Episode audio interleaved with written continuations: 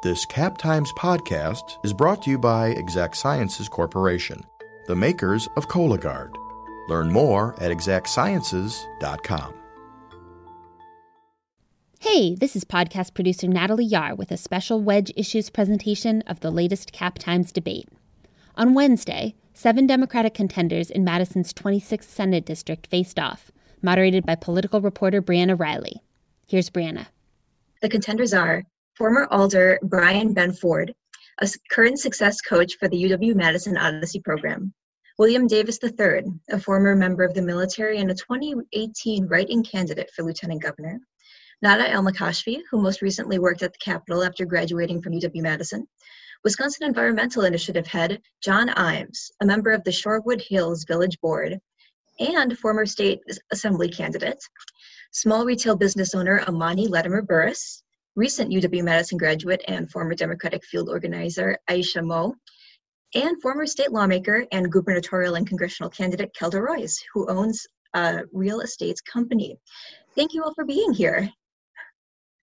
Democratic voters will choose between these 7 candidates on or before August 11th. Because no Republican or third-party candidate is in the race, the winner won't face a challenger during the November election and will all but certainly be seated come January. Some voters within the 26th Senate District will also have the opportunity to elect a new state lawmaker in the 76th Assembly District. The Cap Times hosted a Democratic primary debate for that seat on July 22nd, so you can go back and watch it on our website or Facebook page. For this event, our 7 candidates will get 2 minutes each for their opening and closing statements, and in between I will be asking them questions, some posed to all candidates and some individually. For most questions, candidates will have 2 minutes to answer. Each candidate will also have 4 opportunities to make 1-minute responses to a question directed at an opponent.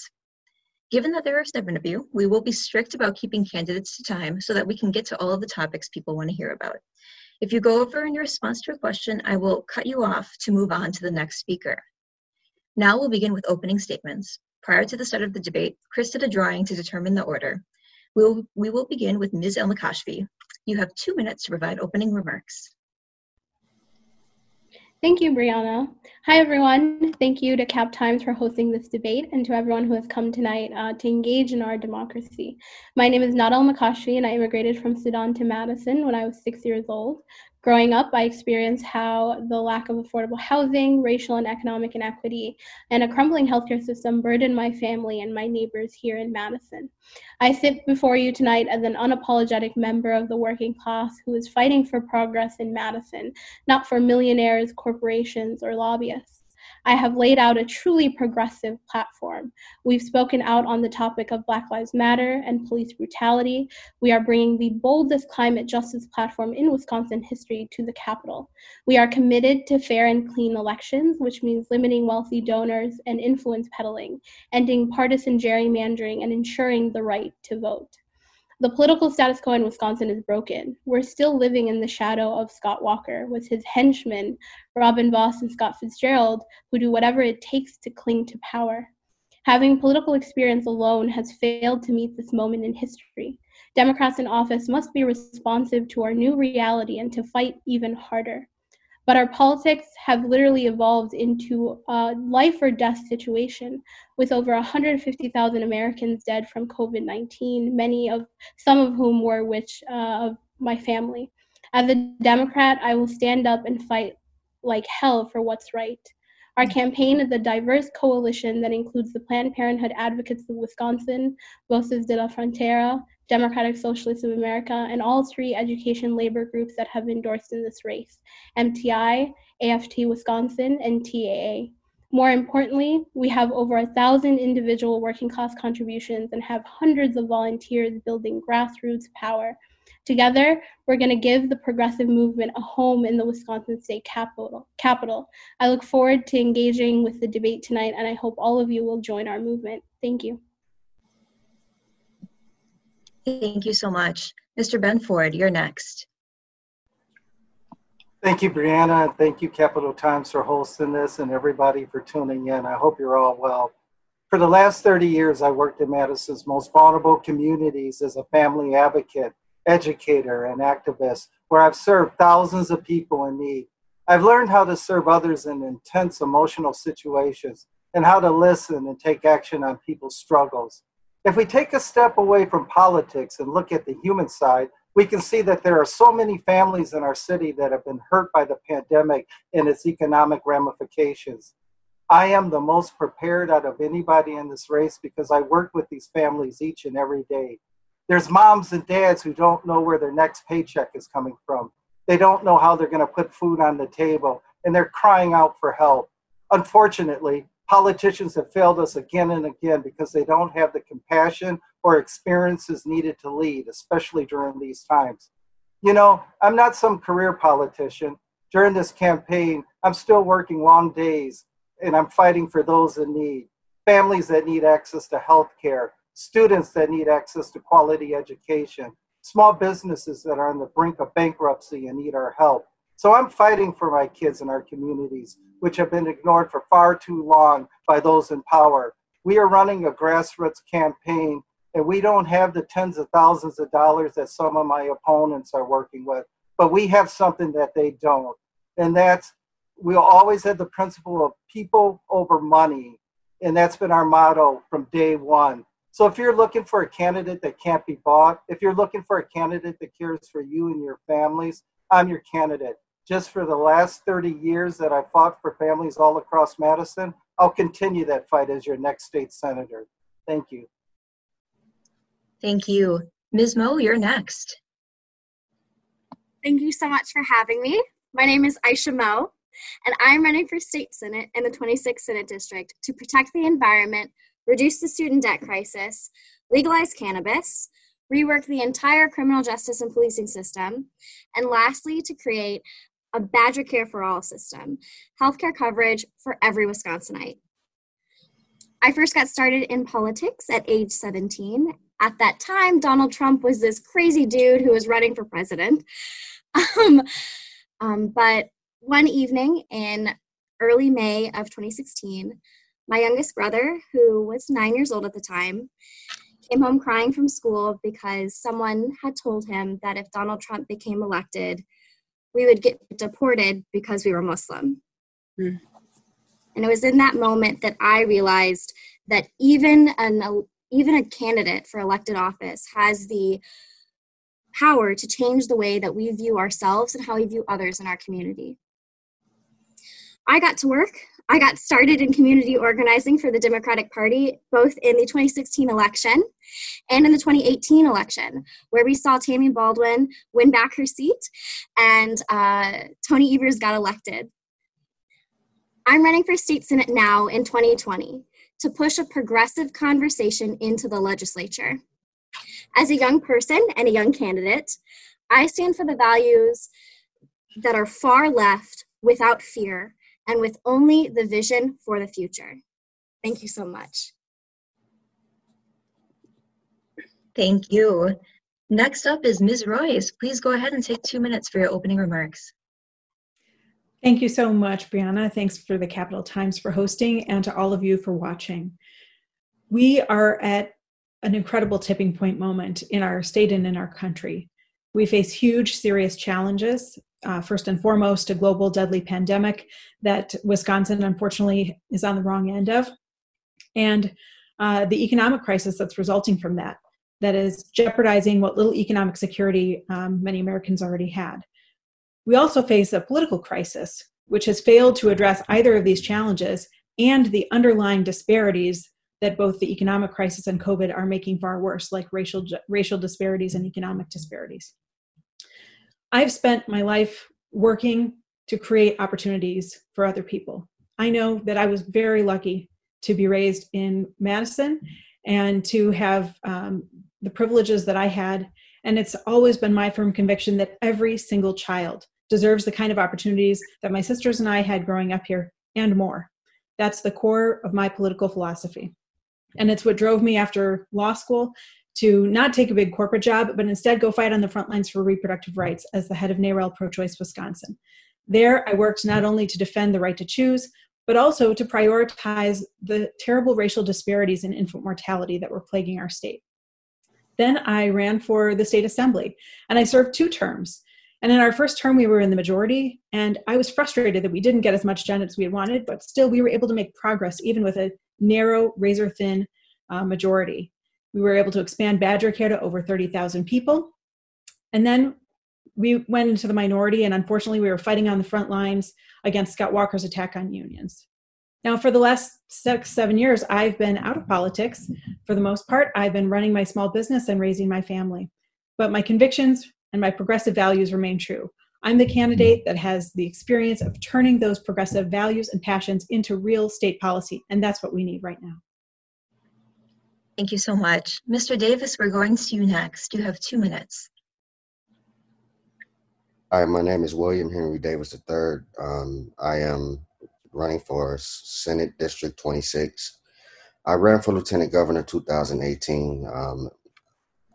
One of the things that I want to say is I've always been involved with politics since I was in seventh grade. I've always loved politics with my heart.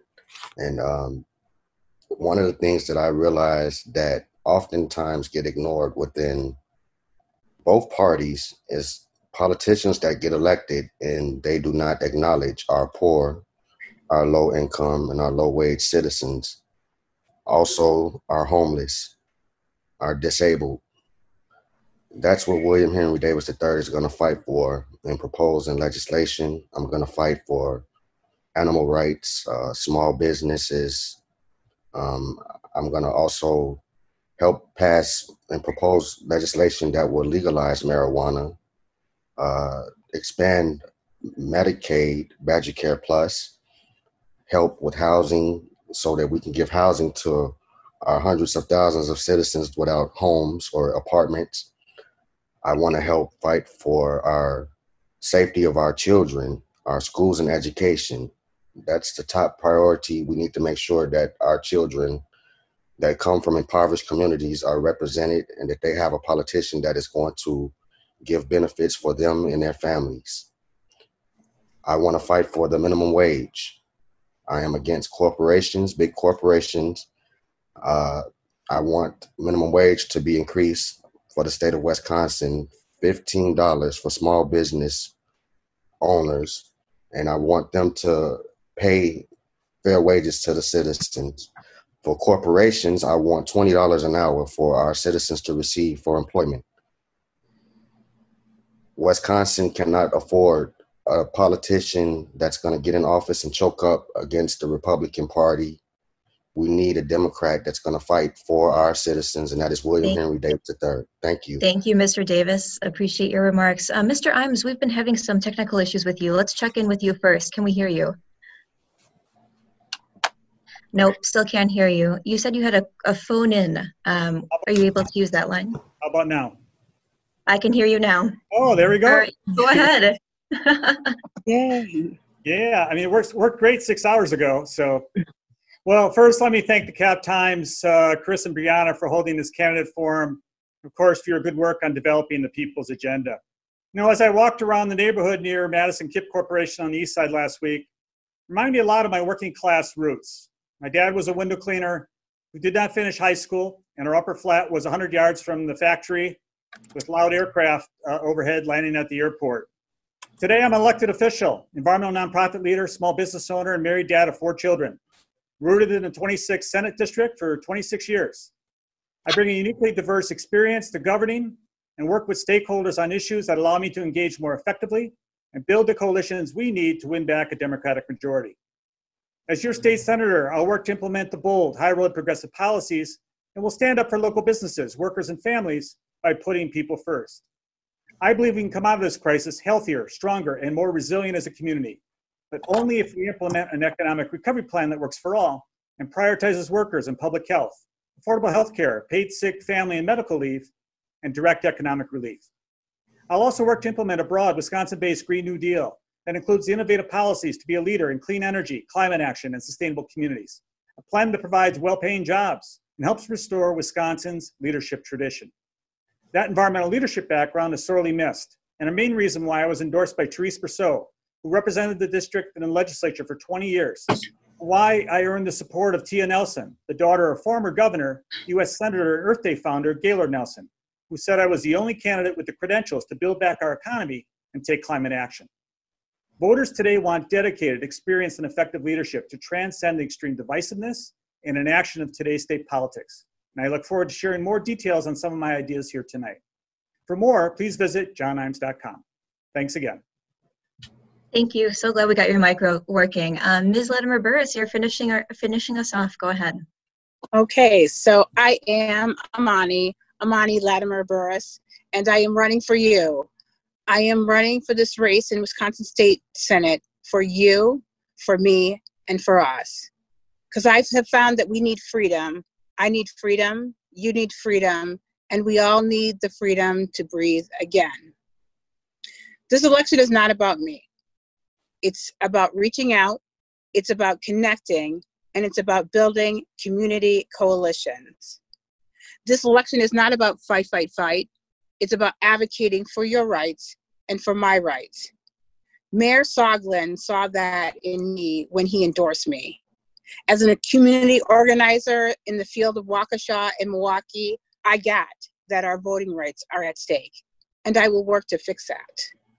As a former teacher and a lifelong educator, I know that the answers, the solutions, come from listening and acknowledgement and understanding and empathy.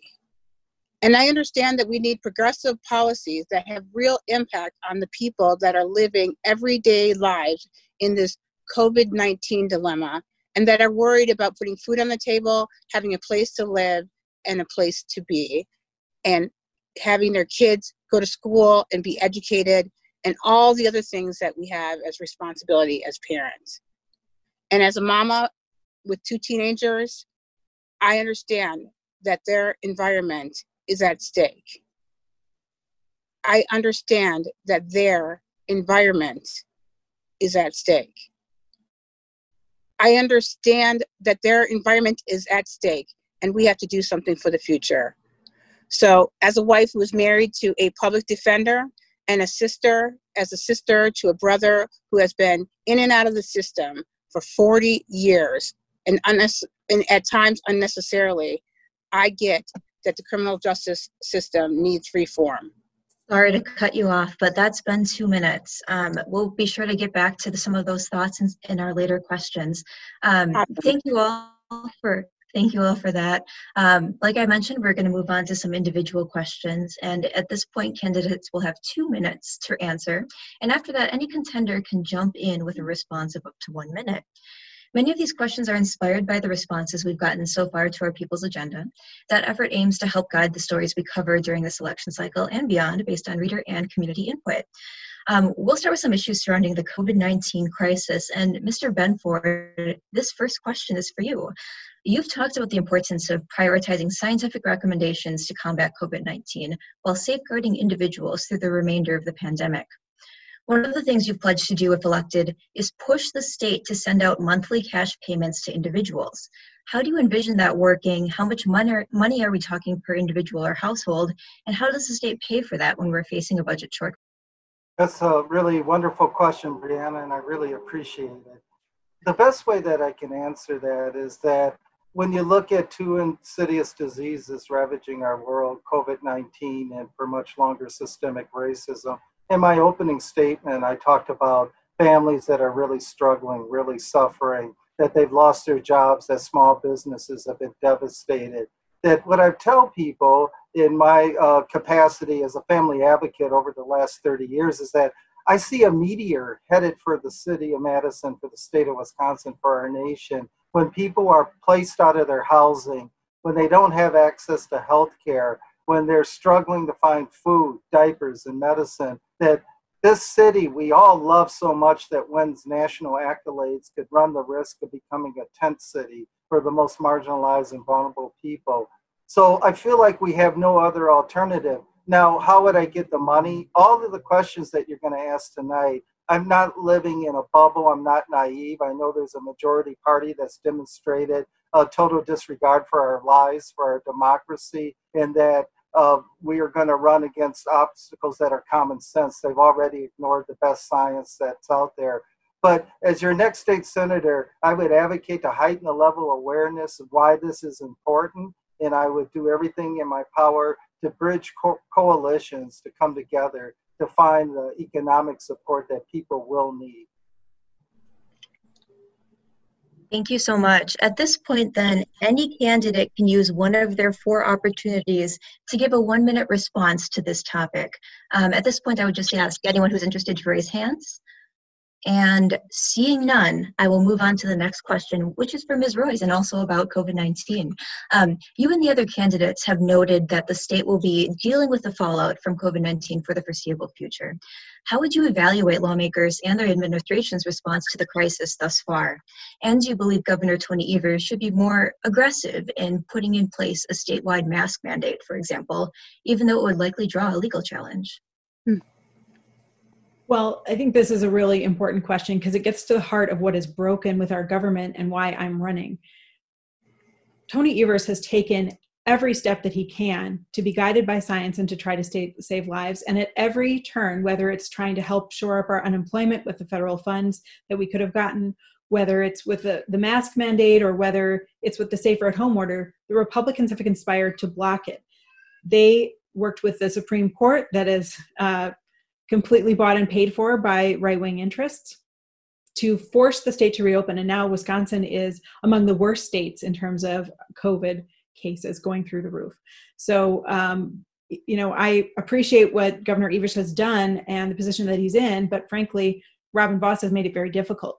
That said, I still think it's absolutely worth doing. This is a life or death situation.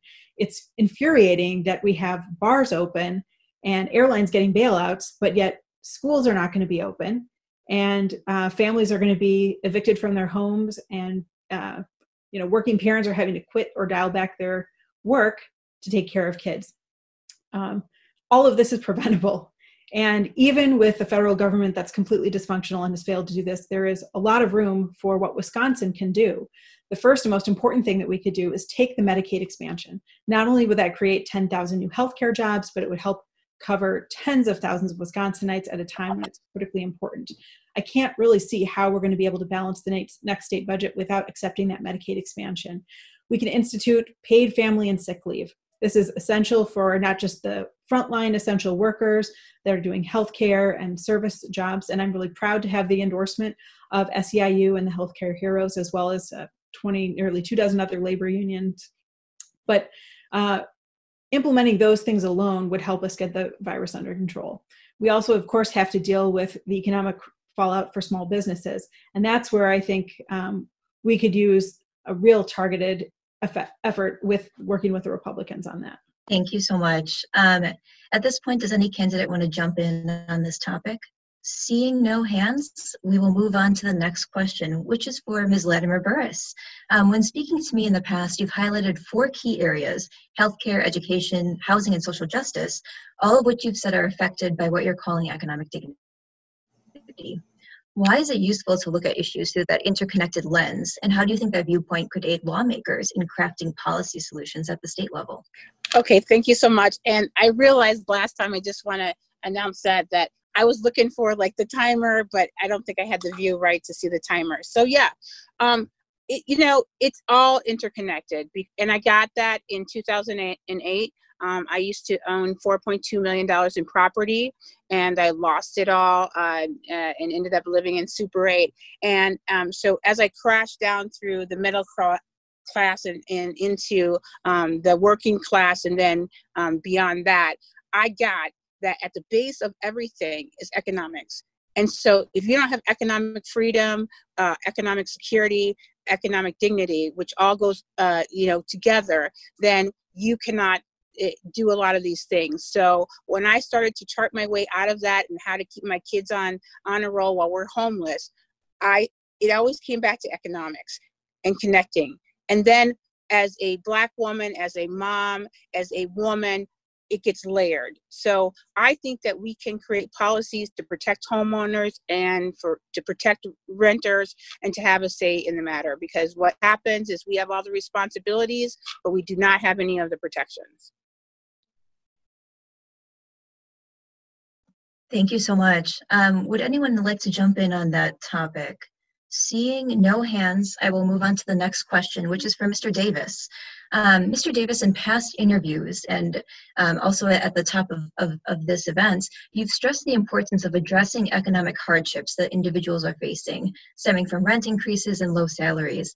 You said in your opening remarks that the state should implement a $15 minimum wage. Would you want that increased immediately or in a staggered way? And what other policies should lawmakers be looking at to address these issues? Thank you for picking me for this. We need to increase it right away. Minimum wage is, I mean, look at the unemployment. It's horrible right now in Wisconsin. The citizens are doing really bad. They're struggling bad. You should see the urban communities, which I call the hoods in my slang. It's hoods out, a lot of hoods, and it's a lot of people doing really bad. They need as much assistance as they can get. They need legislation that will be aggressively addressed to the legislature so we can target these issues right away. And yes, there's going to be some resistance from the Republican Party, but we have to be strong and we have to fight. And that's what I'm going to do if I'm elected as a state senator. One of the things that we can do right now is make sure that we try to propose food economic assistance for our citizens right now, increase some of the benefits for those that don't have access to food share, EBT. That's a lot of citizens that are doing really bad. I can't say it enough. One of the things that we can do is just keep proposing legislation. And the more we do that, the more we can make things happen. And that's what William Henry Davis III is going to do. Thank you so much. I believe I saw Mr. Benford's hand. Yes, would you like to take 1 minute to respond or address that topic? Absolutely, and I really appreciate what Mr. Davis had said.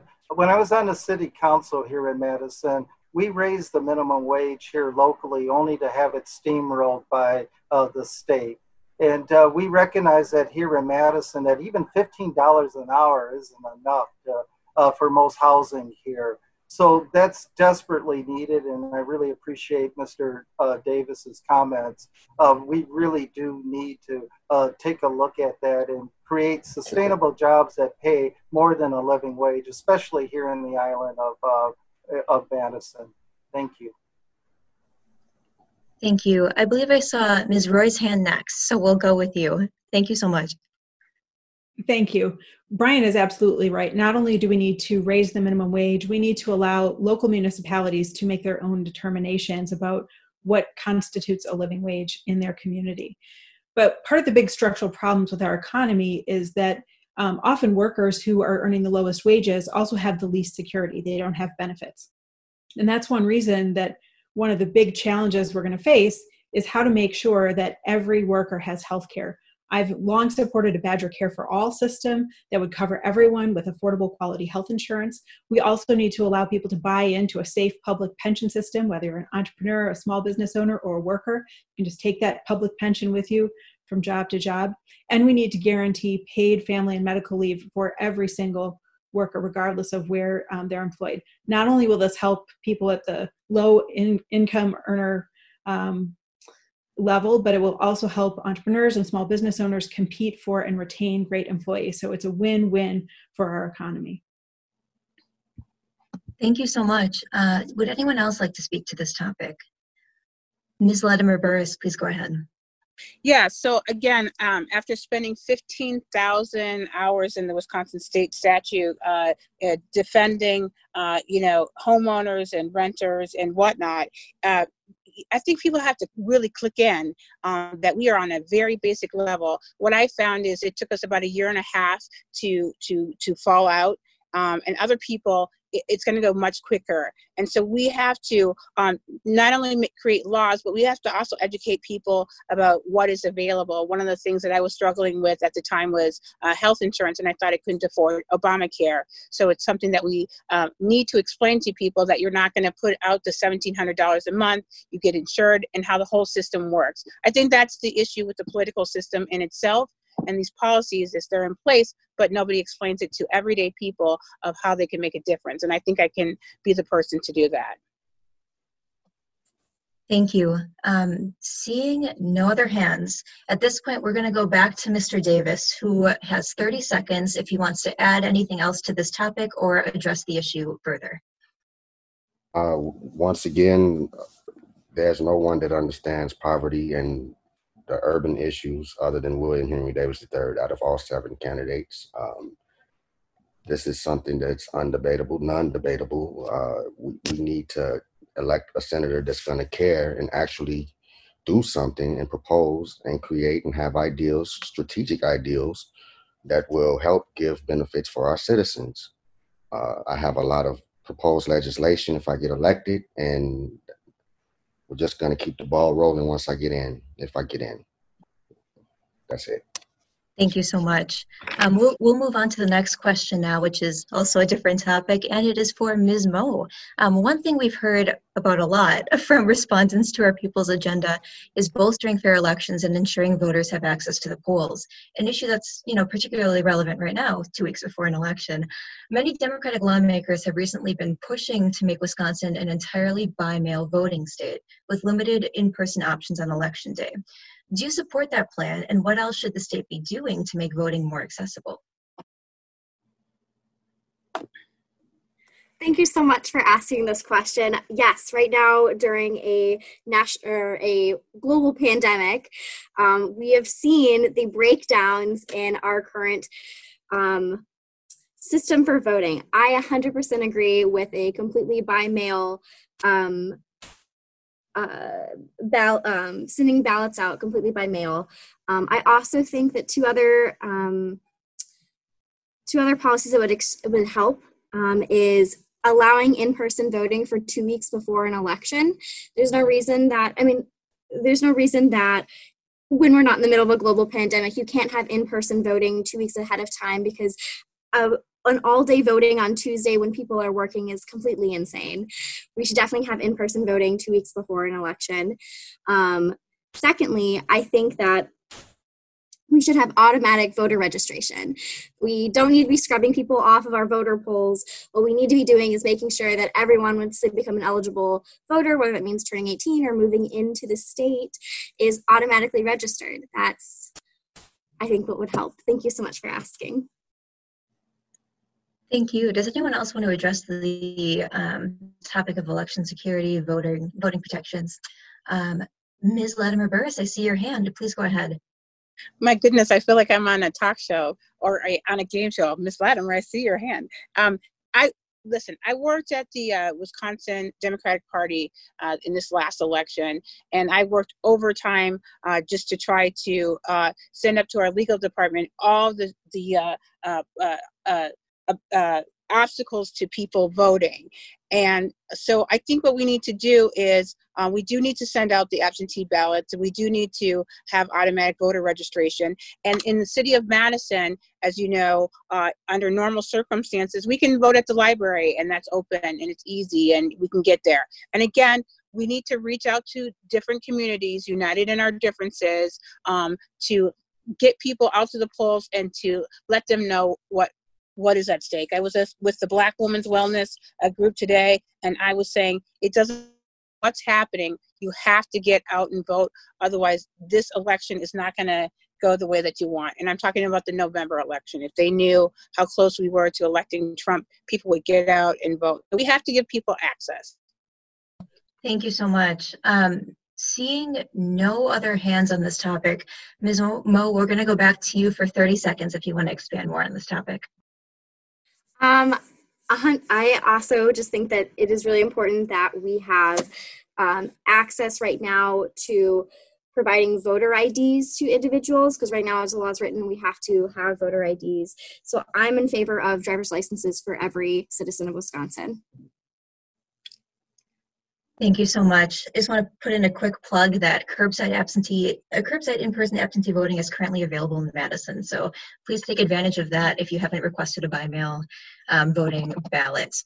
Next, we're going to turn to Mr. Imes, and we're going to talk to you about environmental protections. You've talked about the importance of adopting a Wisconsin Green New Deal, something a few other candidates have voiced support for as well. You've acknowledged that could be more of a long-term goal, though. What are the key tenets of a Wisconsin Green New Deal plan in your viewpoints, and what are some shorter-term steps the state could consider taking in the interim to combat climate change and promote renewable energy? Well, thanks, Briana. I appreciate that. You know, the tenets of the Green New Deal really are a call to action. And when you think about 100% clean energy, you know, the Center on Wisconsin Strategy is already out with the report last year that talked about how Wisconsin would create 162,000 clean energy jobs as a result of going 100% clean energy. And some of those are manufacturing jobs. There's opportunities to update our grid.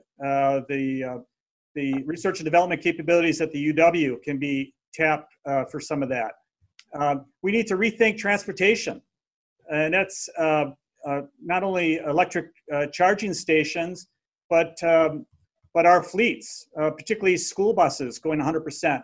You know, we're exposing our kids to diesel emissions associated with diesel buses, so that should be a priority to reduce health impacts from air pollutants as we work towards a goal of zero emissions.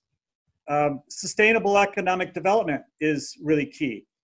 Green building and green retrofits are really key. You know, I was involved with the Garber feed mill. I was on the team that proposed that on the east side. It's located behind Obrick Gardens. You know, that was $2 million for the city to landfill that building and clean up the soils. And instead, we went in there and spent about $20 million and really made it a showcase. And I think the state can leverage its permitting process, its building codes, to accelerate high performance building.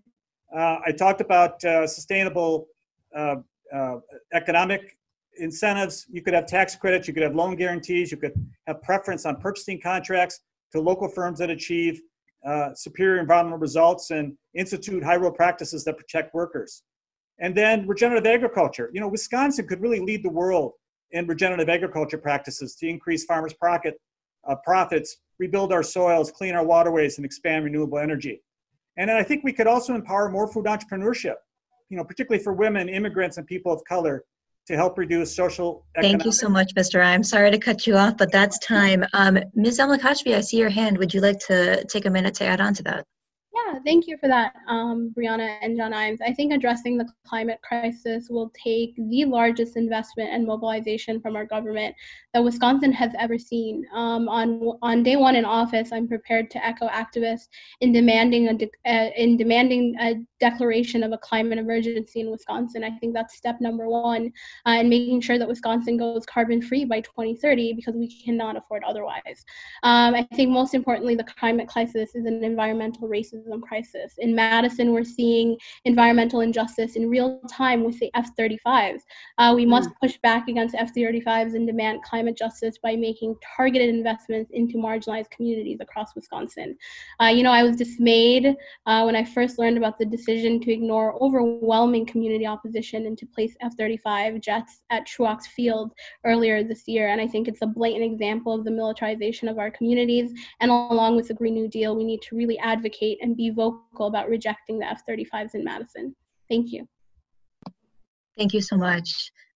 Seeing no other hands on the topic of environmental protection / Green New Deal, we're going to go back to you, Mr. Imes. Feel free to take 30 seconds to wrap up this topic for us. Yeah, Briana, I'll just say, you know, if the F-35s come, what I've said is we should have a clean energy jobs district there and use green infrastructure and use deep energy retrofits, provide jobs, provide for justice-compromised individuals, transitionary jobs, apprenticeships. There's an opportunity there for us to do green infrastructure and do some other things, which I think are going to be important for addressing those impacts from aircraft operations. Thank you so much, everyone. Ms. Emlikashvili, we're going back to you now for the final question of this section. Over the course of your campaign, you haven't been shy about criticizing the Democratic establishment and infrastructure in Wisconsin, and that's just, you know, not something we typically hear from candidates about their own party, particularly first-time candidates. Do you think legislative Democrats and the party are doing enough currently to fight for all Wisconsinites? And if not, what more should they be doing? For me, I declared against Senator Risser in January because I went around my communities and I asked them, when was the last time a Democratic lawmaker came and asked you what you needed, what problems needed to be fixed, and they couldn't remember. In my 19 years here, I couldn't remember. There was a large gap in leadership that I saw affected the people of color in Wisconsin. I support the party, but I understand that in order to be the best we can, we need to do better. I think the Wisconsin Republican Party is the biggest issue facing our community and so many communities across Wisconsin, and Democrats need to be stronger in our opposition for them.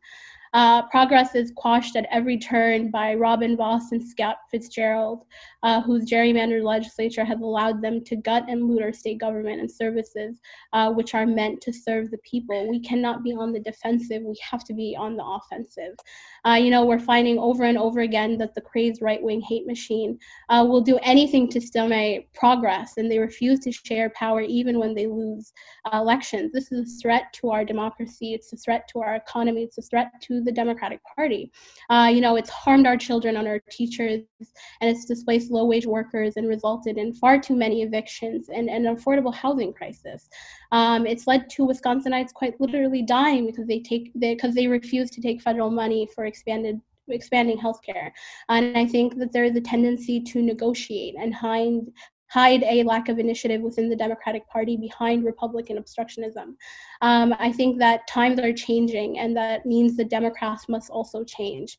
We haven't done enough to really combat these big structural issues when we are in power. Wisconsin has just become the most segregated state in the country. I think we need a politician who a legislator in a safe seat who will travel around Wisconsin and reignite and reimagine the Democratic Party. As a rural immigrant, I have that organizing experience to connect demographics that have never been represented before and to flip the legislature blue. Thank you so much. Sorry to cut you off, but I appreciate your answer. Ms. Moe, I see your hand next. Would you like to take a minute to address this topic? Yes. Nada is 100% right. We need a Democratic Party that speaks to the progressive values that Wisconsin voters want. We cannot compromise on our beliefs before we get to the negotiation tables with the Republicans, because they will roll us. We need to stand strong. We don't need to become meek or not speak as boldly as we want to when we're making these negotiations at the state legislature. On top of that, as a state senator, as an elected state senator, I will make sure that I push progressive politics, not just here in our district, but in every seat across the state, because that's how we're going to win back the legislature. Thank you.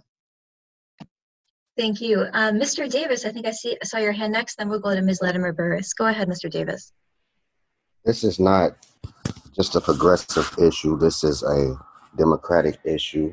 Our social liberals and our regular liberals, whatever you want to name call, let me explain that we have to fight as Democrats to pass and propose legislation for our citizens.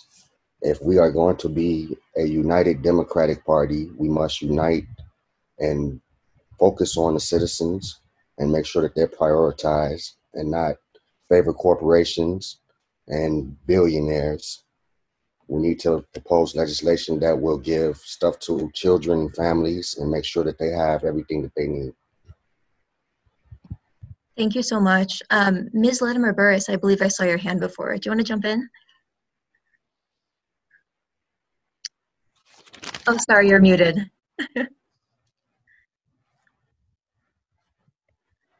Ms. Burris, just make sure you unmute first. Yep, thank you. Hold on, just 30 seconds, sorry. No problem. Okay, go now ahead. I think I'm good. Okay, so Nada and I went about this morning at the Black Women's Wellness. Like, look, our country wants a revolution, and they also want restoration. That's why we got Joe Biden, and then COVID-19, unfortunately, gave us a revolution.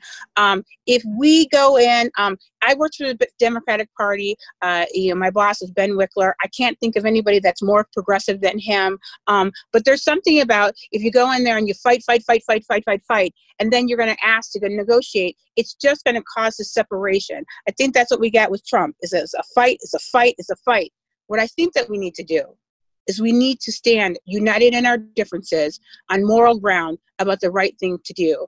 And we need to go around and reach out and bring people in. At least that's what I found in Waukesha as a community organizer there is, you know, people are going to have a difference of opinion, but 80% of the time people are in agreement. And I think when you get into this fight, then you get people separated into camps and you get political decisions like voting that become all about politics. Thank you so much. Did anyone else want to address that topic? Seeing no hands, we're going to go back to you, Ms. El-Nakashvi, if you want to take 30 seconds to wrap us up. Can you hear me? Now we can, yep. Okay, sorry. I think that I have had the experiences where I always make sure I point out that I am, you know, not fighting with my party. I am bettering my party, a party that has not represented people that look like me. I've taken flack at times for speaking truth to power, for defending myself as a Black candidate against, you know, Senator Carpenter. But the conversations that we had with Ben Wickler and Senator Bewley has really shown us that there are incredible, you know, things that we can do to better ourselves and steps to move forward. So from a negative experience and harassment that I've received, we've bettered ourselves. So that's my response. Thank you. Thank you. This podcast is brought to you by Exact Sciences. Join the Madison-based team working to lead earlier cancer detection. Visit exactsciences.com to view the company's hundreds of open jobs. We will move on now to a short lightning round of questions to give listeners a sense of what each of you are like just beyond just policy. So don't think too long on these questions and be quick in your responses. I will give the same question to all of you, and we're going to start with Ms. Moe. What are some of the creative ways you've had to employ to get the word out about your candidacy and reach out to voters as someone who's running for office during the COVID-19 crisis? Lots of hand sanitizer and masks for certain. I have, you know, what's called high traffic canvas, which is like when you go out and you're like with people in public settings, but there are no public settings anymore. So we went to bike paths to get nomination signatures and let people know about the policies I stand for. And that's about it. Yeah. That sounds like a good way to do it. Ms. Royce, what about you? Well, this has certainly been very different. When I first ran for assembly, I knocked on 20,252 doors, and I really miss that. But I've just been doing a lot of informal gatherings with people on Zoom. We've done Facebook Live town halls that are interactive. You know, my kids are often earlier, actually, tonight, my kid came downstairs, and tonight she was dressed, but you know, you just kind of have to go with the flow and hope that people forgive that you're not in a professional setting right now. Yeah, that sounds about right. Mr. Davis, what about you? How have you been reaching out to voters during this time? Social media is the main way to do it right now. Facebook, always studying and posting current events that are going on and let the citizens know that things are, you know, are a problem for the citizens that need to be addressed. And we need to have, you know, politicians get more involved and reform a lot of legislation so that we can get laws passed to help Wisconsin. I've seen a lot of activity on social media. Mr. Imes, what about you? Yeah, you know, it's a challenge. You know, I've done the Westside Farmers Market 8 weeks in a row, and set up a table there, set up the signs. That's probably the smartest thing I did, because there's probably 1,000, 1,500 people every Saturday that go through there. I'm on a first name basis with a bunch of folks. I really haven't seen any other candidates, though Amani did join me on at least one of the days. So the farmers markets were actually a pretty good play. And then the secret for everyone watching will be, if it's raining on a Saturday and you're still collecting signatures, go to Trader Joe's. They're lined up in the parking area. There's people from the east side, the south side, the west side, the north side. We got tons of signatures hanging out at Trader Joe's. So that's out there now for the world. You've got some pro tips in there. Thanks for those. Ms. Latimer-Burris, what about you? I think you have a bus, right? Yeah, I have. Well, it's like an RV that's painted red, white, and blue. And Brian is going to come out with me. That's what he said. And I did see John out, and it's been a lot of fun. It's socially distanced. We can talk to people and do, hustling on the corner out there. Your mama, I wear a mama shirt because I'm a mama. And so we're out on the corner just waving and trying to wear raise awareness. And it's been a lot of fun. I know that people have missed other people, and I know that it's been very hard on all of us candidates to get our names out there and raise awareness. So when you see the red, white, and blue bus, Amani's inside. It's really fun. Yeah. Great branding. Ms. Emma Kashfi, what about you? Yeah, I think the funnest thing I've done so far was a friend, Eileen Zeiger, who was the previous president of NARAL Pro-Choice Wisconsin, held a Zoom dance party with her friends and her kids and her toddlers. And so it was really funny to just get up and dance and talk about me and the campaign. And it was just, I cannot dance at all, so it was an exercise in trying to figure out how to look cool at the same time. That's a new one for me. I haven't heard of that before. Right. Mr. Benford, you're finishing us off. Well, how have you been reaching out to voters? That's a great question. And I just want to say really quick that, Amani, your bus is bigger than my flat. So I definitely want to cruise. I definitely want to cruise around with you. To answer your question, people power. We jumped in this race really, really late. And I was just overwhelmed with the amazing neighbors and friends and people in the community that have known my work. And they jumped out in 11 days, and they got more than enough signatures. So that's, this whole campaign is about people. And it's been really fun to connect, even though I miss hugs. And I'm not going to lie, I don't miss pounding doors till I get arthritis or anything, but I do miss that interpersonal connections with people. These are all some great solutions you've come up with. Ms. Royce, we're starting with you for the next one. Is there a particular local bar or restaurant you have most missed going to in person over the last few weeks or months? Oh, man, a lot of them. Although, frankly, the places that I have been going lately are kid-friendly. But, we love going to Gates and Brovy. That's really fun, and we can just walk down there. Thankfully, a lot of places are offering delivery. Like, we just had Mediterranean Cafe last night, and it was just what I needed. So I'm doing my part to keep the local economy going and feed my family. And with outdoors, who knows what I'll look like from the waist down after this is all over. Mr. Davis, what about you? Any favorite bars or restaurants that you've missed going to over the last few weeks or months? No, I don't do bars. I'm a former alcoholic, so that's not a good idea for me. I used to drink when I was back, younger, and so, no. As far as what do I like to do in my spare time, I like to read a lot. I like to listen to documentaries and listen to audio tapes. That's one of my favorite things to do, is to listen to audio and listen to people. Anything that ranges from history to... It could be sci-fi stuff. I like sci-fi too. I'm a nerd. I do have that side too. So I've been listening to a lot of audiobooks recently, so I definitely understand that. Mr. Imes, what about you? Any bars or restaurants that you've missed going to? I would agree with Cal. I miss Gates and Brovy. That's only a couple of doors away from Arbor House, so we used to go there quite a bit. I will put a shout out though for Monty's Blue Plate Diner.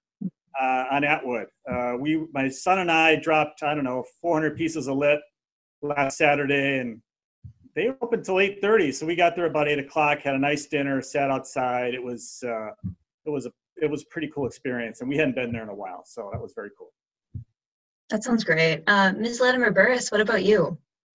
Well, I'm a pizza girl, so Ian's Pizza, and my kids like hate pizza because I always used to have every Friday night, let's do pizza night. So they've had it. I will run down there and get a slice of pizza.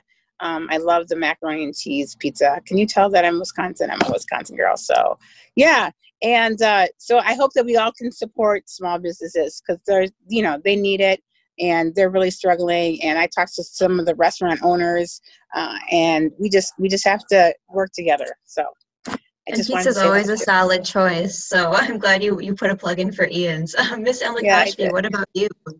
I really miss Mirch Masala, Briana, so much. Such a great State Street restaurant. They have like the best patio also to chill out. So I'm counting down the days. Mr. Benford, what about you? Any bars or restaurants you particularly miss? Oh, you guys are killing me here, being the oldest person in this race. I mean, I'm relegated to going to Jennifer Street Market for my social outlets these days. But I'm fortunate. I have 4 adult kids who are just amazing cooks. So when I need that fix, they make the most amazing food. But no, you're talking a whole different reality. I'm glad to hear you're still eating, though. Ms. Mo, what about you?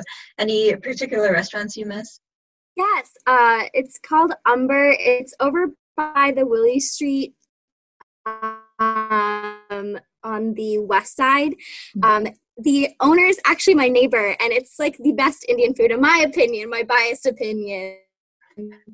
It's the best Indian food in the Madison area. Okay, now that we're all hungry, let's move back into the individual questions. Before we kind of get into those, let me give you a sort of a rundown of where we're all at in terms of how many responses each candidate has. So recall that you started with 4 at the beginning of this debate. Mr. Benford, you have 3 left. You've used 1. Mr. Davis, you also have 3 left. Ms. El Nakashvi, you have 3 left. Mr. Imes, you have all 4 left, so feel free to use them. Ms. Latimer Burris, you have 1 left. Ms. Moe, you have 3 left, and Ms. Royce, you also have 3 left. So I think we'll get a lot of responses in this next section. But like I said before, we're going back to individual questions now. And again, some of these are inspired by comments and feedback we've gotten to our People's Agenda. So you'll see a variety of issues represented here once again. Mr. Davis, you'll start us off this time. Reminder that you have 2 minutes to answer, and then any candidate can jump in with a 1-minute response.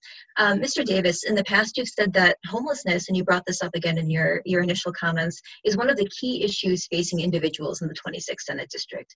The state this session made progress on bills to provide grants to homeless shelters, free up funding for case managers who help families in shelters, work to expand employment and training opportunities, and more, though most of those bills have yet to pass the state Senate. Do you think those efforts go far enough to help those who are homeless? And if not, what else should the state be doing?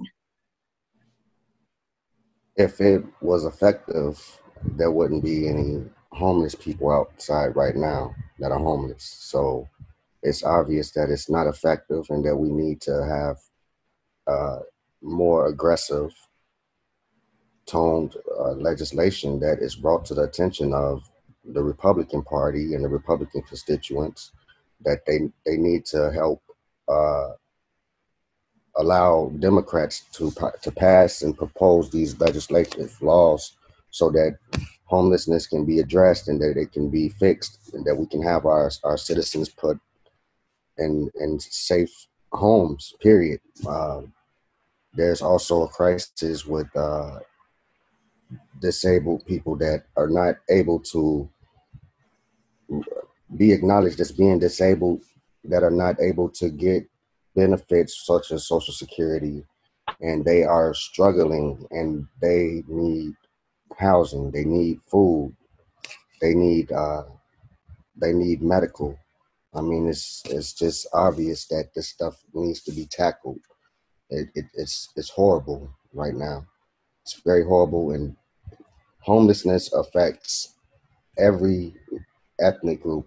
It's not just blacks. There are poor whites, poor Arabs, poor Latinos. I've seen poor Asians. I've knocked on doors. When I was collecting my signatures, I didn't do it through online. I did it personally, knocked on doors being disabled.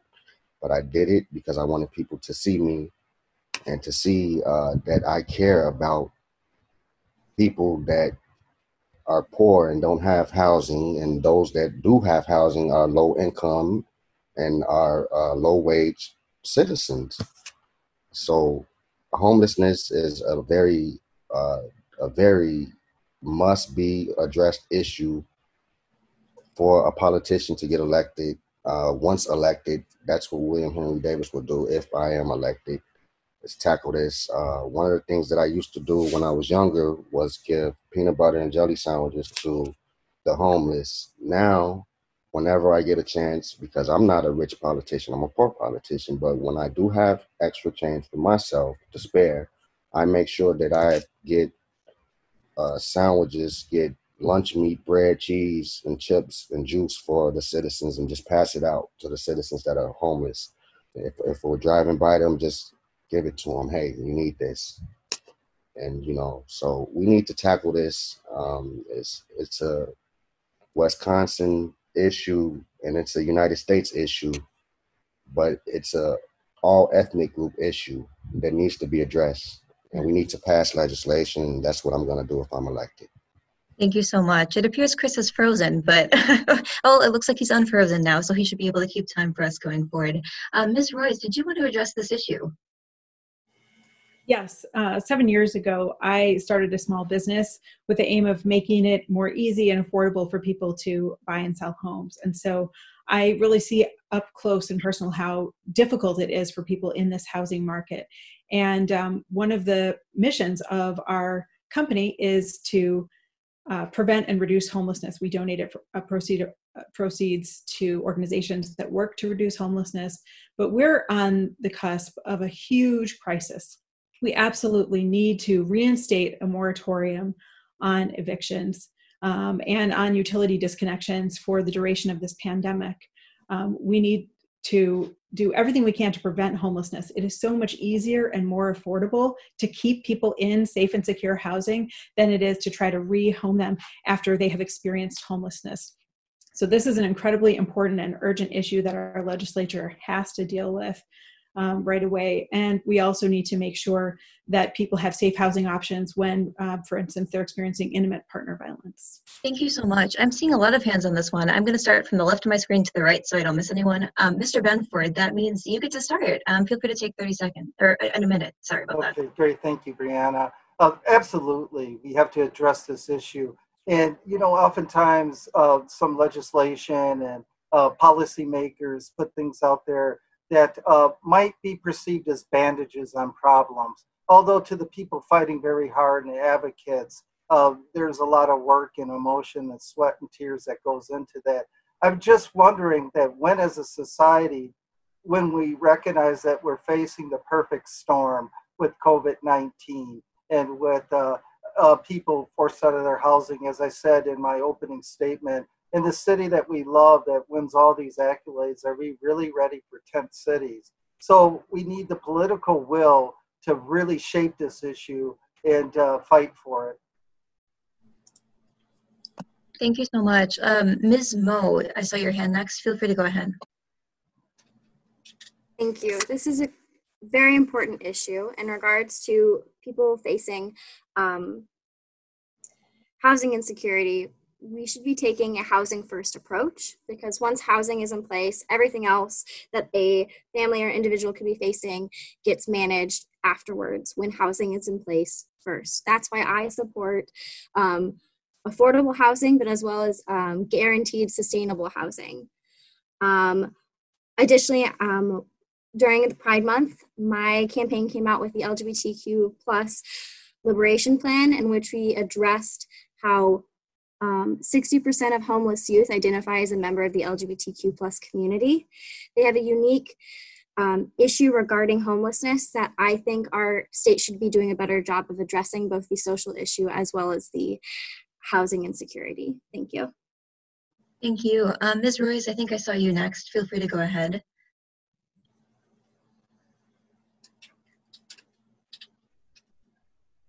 Nope. Okay, we're going to go to Ms. El-Nakashvi instead. Go ahead.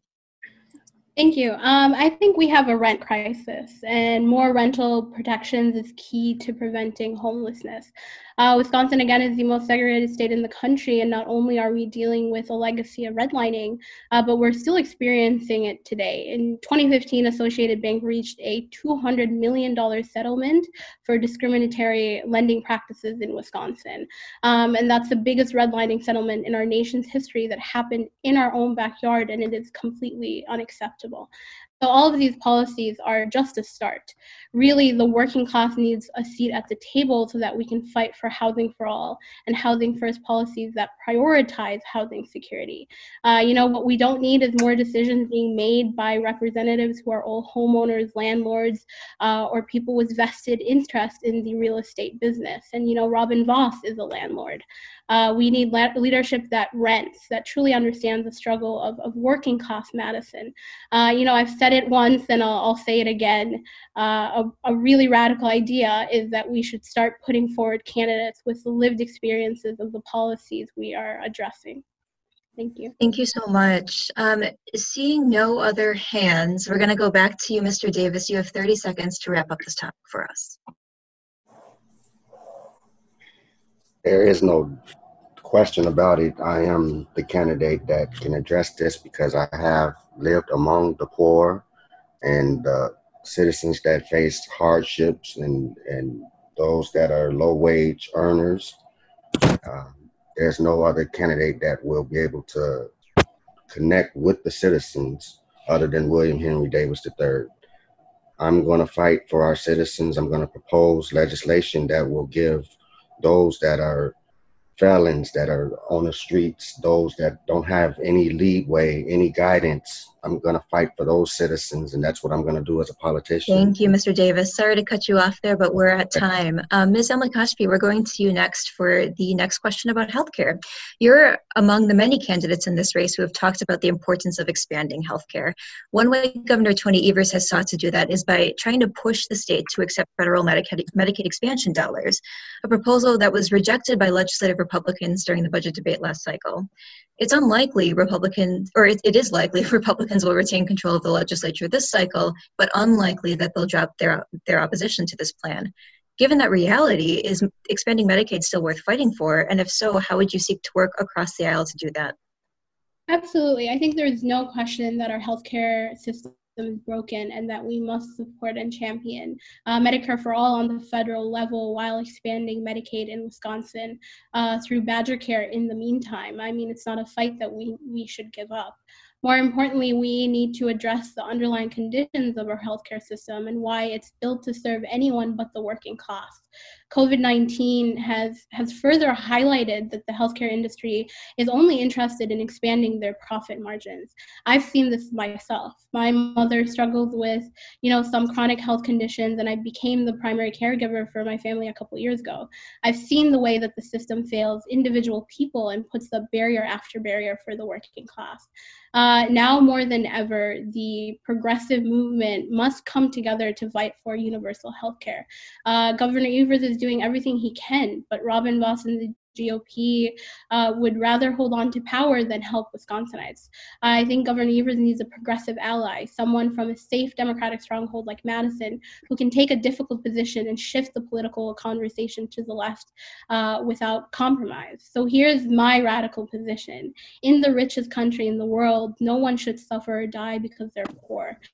We must immediately expand Badger Care to all of the Wisconsinites that have lost their employer health care due to layoffs, all of those who currently lack insurance, and enroll all undocumented Wisconsinites as well. We must expand universal testing and contact tracing and ensure that anyone who seeks testing or treatment for COVID-19 does not have to pay a penny. It's also important to note that racial disparities of COVID-19 in Wisconsin are stark, with African Americans, amounting to 6% of the population, but 29% of all death. We need to prioritize healthcare and funding to hospitals in rural and marginalized communities, and we can't let go of that fight. Thank you so much. Does anyone else want to address this topic of expanding healthcare access? I see Mr. Rams's hand. Let's start with you. Feel free to take a minute.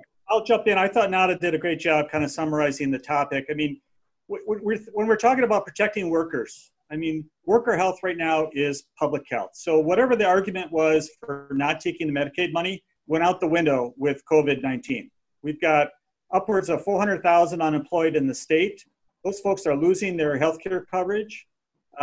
We have to take the money to take care of folks. So that's one.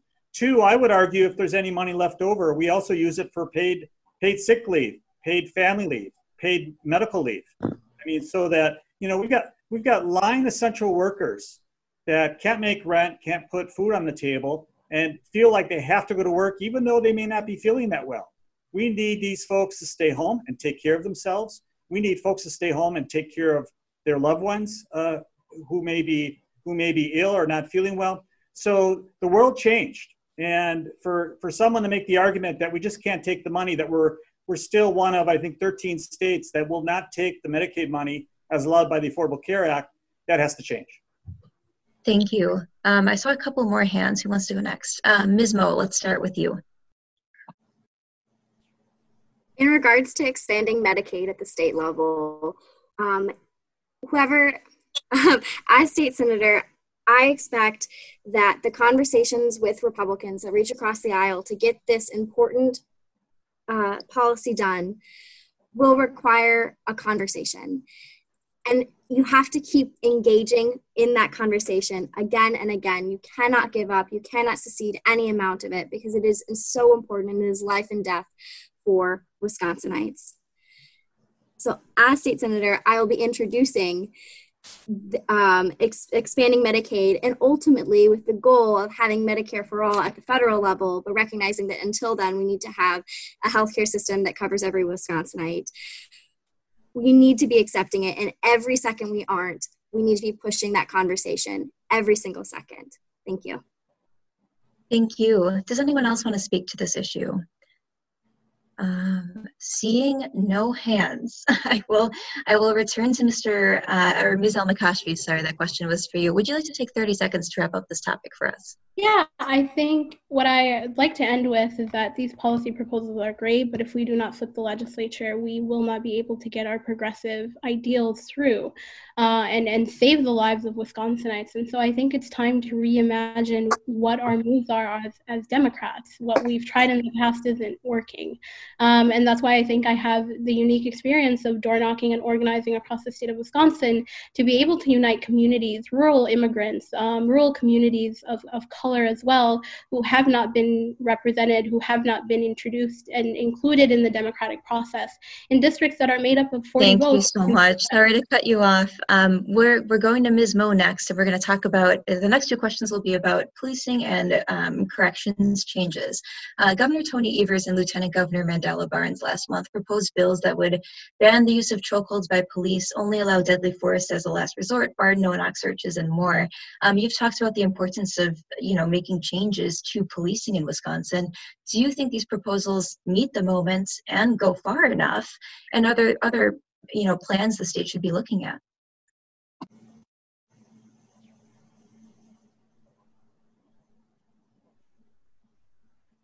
Can you hear me? It's okay. Now we can hear you. Yep. Okay. So sorry. Thank you so much for asking this question. I am very excited that we are making this a conversation. It has been going on for people for too long in this country when a policing system that, by the way, is not broken. It's working exactly as it was designed to. It was created at a time when what the hegemonic community wanted was to put down the voices of Black people and brown people. We need to be having a conversation about policing and criminal justice. The legislation that has been introduced is a good start. I think it needs to go farther and we need to push for more. I support community control over policing. I believe that we should be giving funds that would be given out to policing, to the police, instead be using that to help other community organizations which can better respond to the crises that our community is facing, whether that be increasing funding for educators or social workers or mental health services. We need a different approach to how we manage crises so that we are not losing more lives. In addition, when it comes to the criminal justice system, I am against for-profit prisons. I think we need to shut down every single one. I think we need to get rid of the cash bail system. We need to be reducing our prison populations, as well as creating expungements for nonviolent drug crimes. Thank you so much. Thank you. Does anyone else want to address the issue of policing and the bills that the governor has introduced? Mr. Imes, I just caught your hand. Feel free to take a minute. I appreciate that, Briana. You know, I support what the governor and lieutenant governor proposed. There's a lot of good things there. I also support justice and policing. You know, I think the governor's bill could add some elements. Prohibiting racial profiling, I think that's something that should be a part of any bill that moves forward. And the other thing I'd like to see is the requirement for officers to wear body cameras and operate them properly. You know, we've had body cameras in the village the last 2 years. It was a no-brainer for me. It was an easy call. It helps protect the public. It helps protect the officers. And ultimately, I think it creates more transparency, accountability, and justice for all. So I'd like to see that as part of the bill moving forward. Thank you so much. Ms. Royce, I see your hand. Feel free to take a minute. Ultimately, what I think we all want is public safety. And right now, and for generations, we've been putting way too many eggs in the basket of policing and prisons. It's not working. It's bankrupting our state both morally and financially. And Wisconsin is the worst in the nation in terms of racial disparities in our criminal justice system. We incarcerate 3 times as many people as Minnesota, and we're not any safer. And with COVID, this is even more urgent. We have to reduce the prison population. We have to end mass incarceration and take drastic steps to make the law enforcement that we do have more fair and just. We can invest in real public safety when we invest in housing, in communities, in public school, and childcare, and things that people really need to thrive. Because communities that have their needs met are safe communities. And that's ultimately what we want. The governor's put forward something that's a great start, but I think we also need to look at what they're doing federally with the BREATHE Act that really is talking about how can we make sure that every neighborhood is a safe neighborhood. Thank you so much. Let me see if I don't see any other hands. So that means we'll go back to you, Ms. Moe. Do you want to take 30 seconds to wrap us up on this topic? Yes. Oh, sorry about that. My hand is up. My hand was up too. Oh, sorry. My screen must have froze. We'll go to you, Mr. Davis, first, and then we'll go back to Ms. El-Makashfi. We need to protect our police, men and women in uniform, and we need to also protect our citizens from bad police officers. We need to conduct more studies that can actually benefit our citizens, but we need to study more and propose more legislation that will tackle police brutality, police abuse. And one of the things I want to make clear is this is not a race agenda. It's not a race hate thing. This is a unity thing. We have to fight for all police officers and all citizens, and that's what I'm going to do as state senator. Thank you so much. Ms. El-Makashfi, let's go to you. Sorry for missing both of your hands before. Sorry, thanks. I think while we need to take a look at police brutality and criminal justice, we need to take also a moment to think about the whole system. Very simply, there are 2 Madisons. In one, the average household income is over $85,000, and families thrive with quality education and numerous opportunities in this vibrant city. And in the other Madison, the one that folks in power don't really talk about, the average household makes $27,000 a year. They struggle to access quality education. They find themselves in danger by many of the institutions that are so blindly trusted by the first Madison, the Madison that isn't in power. We must come to terms with the fact that Wisconsin is still grappling with the legacy of slavery. Systemic racism is embedded in the DNA of our schools, healthcare systems, economy, housing, and indeed our criminal justice system. And so Wisconsin has not fulfilled the promise of forward to the Black community, and we need to have that as the basis of our legislating. Thank you so much. Now that you're all unfrozen, I can definitely vouch for the fact that no other hands are up. So let's go back to you, Ms. Moe. Do you want to take 30 seconds to wrap us up on this topic? Absolutely. Thank you so much for asking this question, because this is a very important conversation to how we as a state are going to be moving forward, how we as a nation are going to be moving forward. I agree with most of what's been said today, but I do want to point out that, just reiterate, that we need community control over policing at this time. Thank you so much. Mr. Imes, we're going to continue this conversation, but just expand it to the criminal justice system more broadly, as other candidates kind of touched on. You and other candidates just participated in a forum, actually, on this very topic yesterday, I believe. What are changes beyond policing the state should be considering? You talked a lot about body cams and things like that, but what about measures to, for example, reduce the prison population by releasing nonviolent offenders and things like that?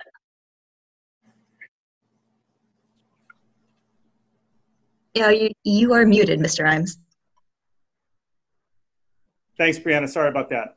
So obviously we over-incarcerate folks. It's disproportionate compared to states around us. I think we're 3 times what Minnesota does, for example.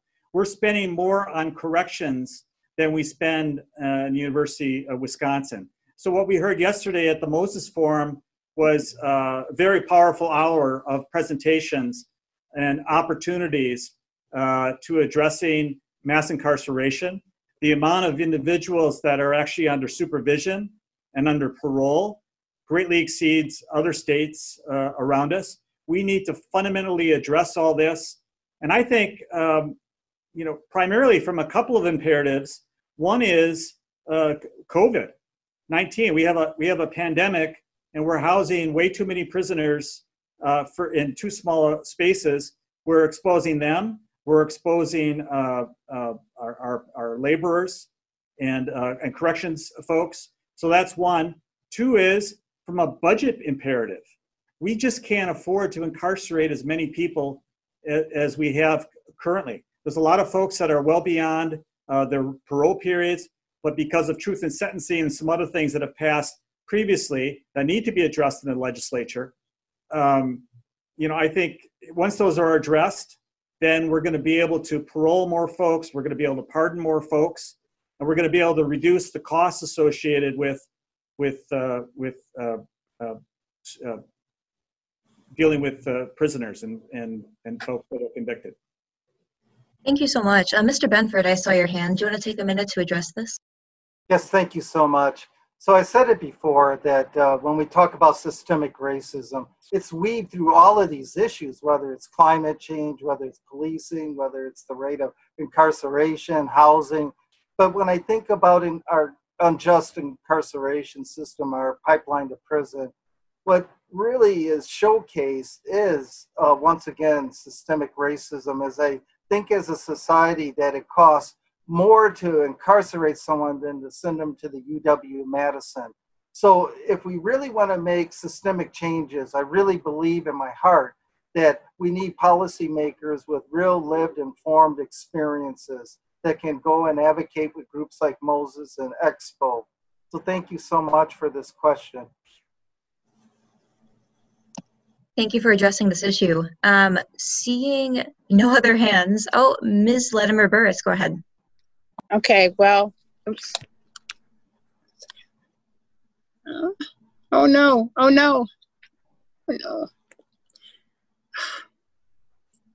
Just a second, 1 second. Okay, so we did Moses yesterday, and I guess I got a little bit emotional about it because my brother has been in and out of the system for 40 years, so I'm well aware of that. My husband is a public defender.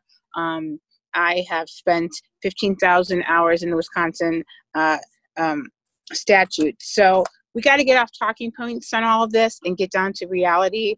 When I added up the cost of my brother being incarcerated over 40 years, they spent $1.5 million on one person. We can do something different. We got to bring all the stakeholders to the table. And I didn't even like the word stakeholders, so let me rephrase that. We need to bring people to the table to talk about this, to have impact, to be impacted, and come up with real solutions, because it costs communities money. Whether you are in that community or not, eventually it's reaching your home, because people be incarcerated, they come out, and there is, and then they go back in. And this, so they cost you money, cost you time, cost you energy. So I think that we can dig into that, and we can get beyond simple talking points. Thank you so much. Thank you. Thank you for addressing that. And that was your last response. So it looks like you're out for the rest of the debate. Let's see. I don't see any other hands, right? I'm not missing anyone. Okay, great. We'll go back to Mr. Imes if he wants to take 30 seconds to wrap us up. Well, I'll just say I thought what Imani shared last night about her brother was very touching and very powerful. And the system is messed up. The amount of people that are getting caught up in administrative things and complexities and crimeless revocations, all that has to go away. This is not about hurting public safety. This is not about releasing criminals to the street. These are people that are caught up in the system who paid their time. They paid their debt to society, and we need to find ways to bring them back in, to get them in transitional job. Thank you so much. Sorry to cut you off, but we're going to head now back to Ms. Latimer Burris, actually. I wanted to ask you about the fact that you're running to represent, and all of the candidates here are running to represent a very blue district in a very progressive part of the state. How do you think lawmakers representing this district should balance pursuing a liberal agenda with compromising with Republicans to get things done? And how would you strike that balance as a first-time office holder? Okay, good. I'm unmuted. You know, I did that in Waukesha. I was the community organizer down there in Waukesha and in Milwaukee County, so I had to balance both. And again, what I found is that when you just get into real conversations, you really start listening to people, you really start asking questions, you start having follow-up questions. You get off of talking points, you get off of what the policy says that, you know, we all have downloaded and read. And you start asking questions. Like when I was a journalist, I started out asking a lot of questions. You get in and you find common ground. And so I think that we can let the GOP handle the extreme that they've gone to. I think that we as a country are going to change that in November, and then we're going to need to get back to healing. So I think it's reaching out, finding common ground, you know, having conversation. It's done in conversation, having empathy, seeing me and you and you and me united in our differences. And that's really why I came up with the United in Our Differences, because I thought about it. I thought, you know what? Everybody wants the same thing: food, housing, healthcare, education. They want to make it through COVID-19. They want their parents to age respectfully. They want to do all these different things. They don't want their brother sitting in prison for 40 years, you know, for something that is, you know, that he could have murdered someone and got out earlier. We don't want to do that, and it's not good for any society, and whatever affects one society is going to end up affecting all of us. So I think it's crucial that we come to this point. We went through Trump. It's time for Trump to go. It exposed all the problems that we have, and we need everybody at the table in diversity to make a difference. Thank you so much. Mr. Imes, I see your hand. Feel free to go. Yeah, you know, I lived in Waukesha County for 7 years. I ran the environmental affairs for Quad Graphics. That was a long time ago, but it was a company that added more jobs in the 80s and 90s than any other company.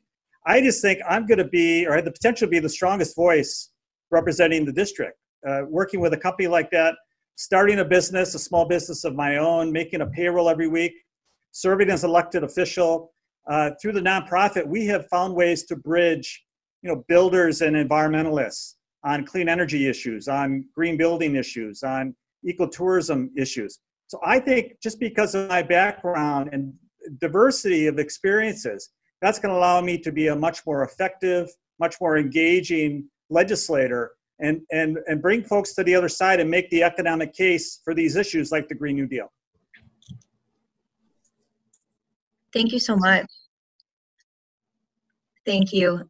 Ms. Royce, I think you might want to speak. Yeah, because this is really, really important. I have spent my life as an activist and somebody who cares about the state, turning progressive ideas into real change. When I was in law school and worked on the Innocence Project, I worked with some of the most conservative legislators in the state to pass landmark criminal justice reforms, addressing police procedure. When I was the executive director of NARAL Pro-Choice Wisconsin, I helped build a coalition that passed the first pro-choice law in a generation through an anti-choice GOP-controlled assembly. And in the legislature, I never hesitated to speak out and speak my mind and even hold my own party accountable when it was necessary. And yet I was still, again and again, able to pass bipartisan legislation.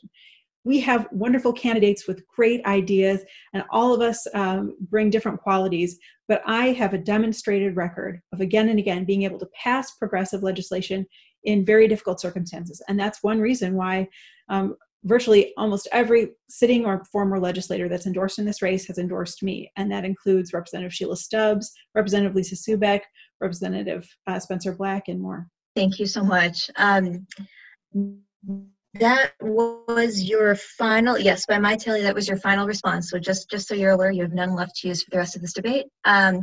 I do not see any other hands, but again, I might be frozen, so who knows.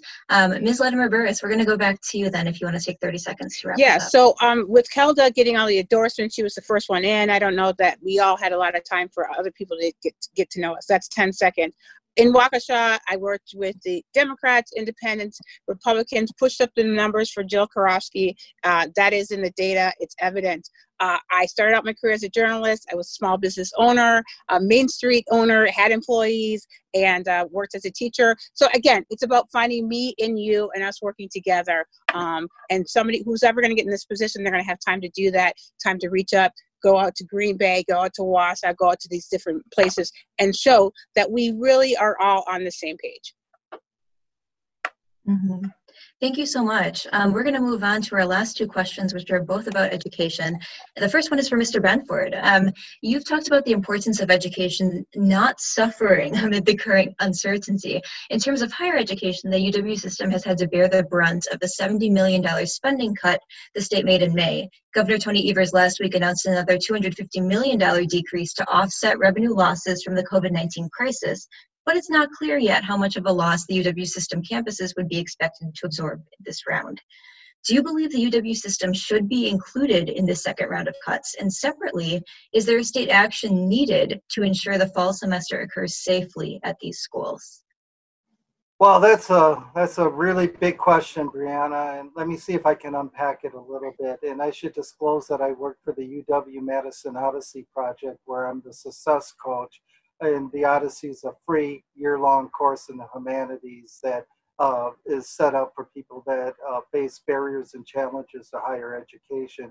So I'm biased about this subject, and I'm an alumni of Odyssey, and I believe that in the state of Wisconsin, from pre-K to a four-year degree, that colleges should be free. So when it comes to the assaults on public education at every level by the majority party, I would fight very hard to restore those cuts to the UW-Madison. Now, on to your second question. I'm not a doctor, I'm not a scientist, but I follow CDC recommendations and news, and I'm terrified at the thought of campuses opening, not only at the K through 12 level, but at the higher level. I'm terrified that as we're seeing spikes in this disease, this pandemic, that I worry about my friends that are sending their kids as freshmen. And in this uncertain world, when you think about the college experience, there's just so much socialization, and it's just ripe for people that put their lives at risk. So I would hope that the UW, whether it's hybrid or reimagining what education could look like. I should also disclose that at 60 years old, I graduated from the UW last May with my master's degree in social work. So as I think about these young students that are coming in, it really breaks my heart that their lives will be put at danger for sometimes false economic gains. So when it comes to your question, we should restore those cuts and enhance our university system, and we should follow the best science to keep our students safe. Thank you so much. Does anyone else? Oh, Mr. Imes, feel free to take a minute to weigh in.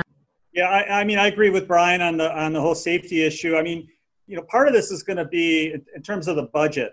You know, where are our priorities? And what I've said, I mean, I've got a financial background, I've got a business background. You know, we have to find the money savers.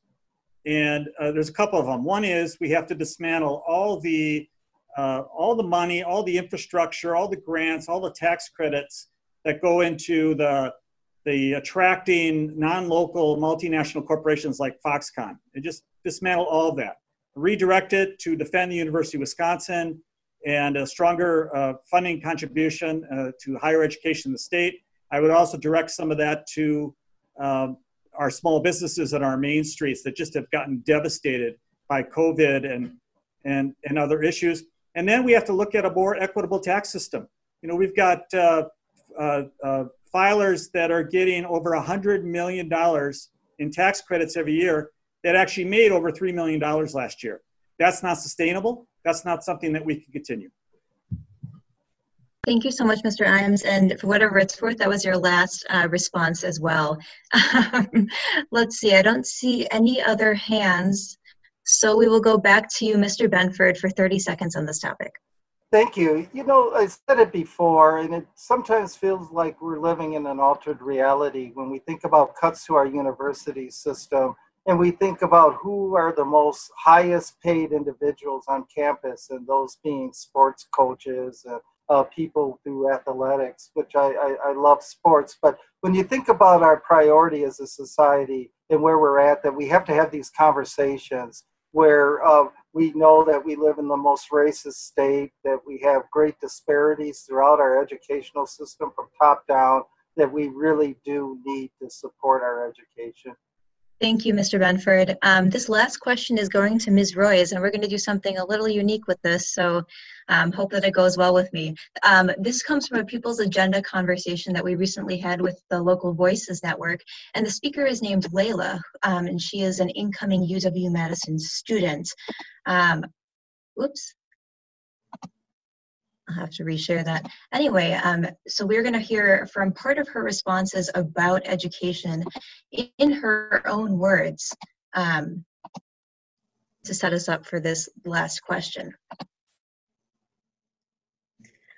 Like the summary slide and the whole virtual education deal is going to be affecting, of course, students of color and people from low socioeconomic backgrounds the most, who are already being affected by the achievement gap, especially.